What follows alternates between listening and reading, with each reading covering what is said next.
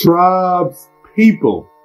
It is Thursday, January 8th, and today I want to remind you that we do all this stuff to set up our routines, our wellness, because we want to live a lifestyle of gratitude. You want to be so in tune with your gratitude. You want to write these stories out so you have less negative thoughts. You set the goals so you have less negative thoughts. You're giving yourself something to look forward to as you move through the day. I'm telling y'all all this because I didn't hit my water goals yesterday.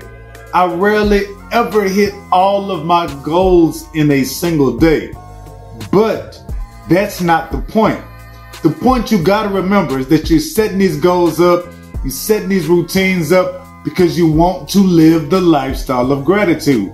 You don't want to be overthinking what you can't do anymore, what you couldn't do anymore, what you feel like you'll be hurting or any of that negative shit. The bills, any of that negative shit.